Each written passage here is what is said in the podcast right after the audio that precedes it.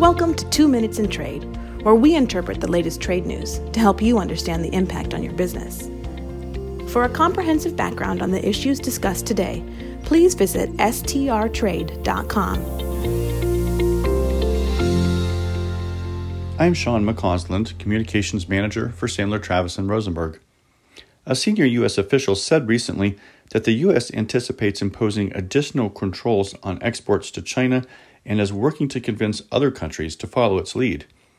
In October, the Bureau of Industry and Security imposed significant new controls on exports to China that are designed to restrict Beijing's ability to obtain advanced computing chips, develop and maintain supercomputers, and manufacture advanced semiconductors. These controls are consistent with the Biden administration's recently issued national security strategy, which views China as an adversary with both the intent to reshape the international order and increasingly the economic, diplomatic, military, and technological power to do it. Among other things, that strategy pledged that the U.S. will ensure multilateral export control regimes are equipped to address destabilizing emerging technologies and to align export control policies in like minded states toward countries of concern.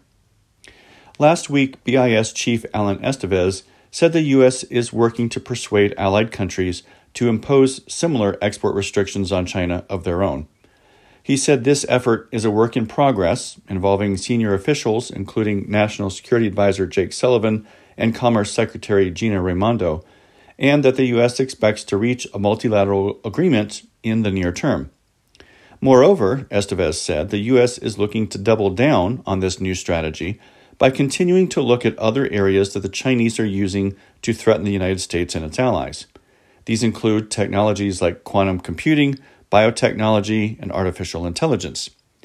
If I was a betting person, he said, I would put down money on the U.S. imposing controls in these areas sooner rather than later. Estevez also indicated that the potential effect of those restrictions on trade will not be considered. We do not balance trade with national security, he said. When I see an action that needs to be taken for national security, I have top down coverage to go take care of that, regardless of the impact. Stay tuned to this podcast and ST&R's daily trade report for further developments on this important issue.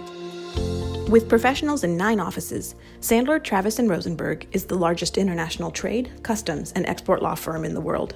This is for informational purposes only and is not legal advice. The hiring of an attorney is an important decision that should not be based solely upon advertisements. Ask us to send you free written information about our qualifications and experience. Email us at messages at strtrade.com.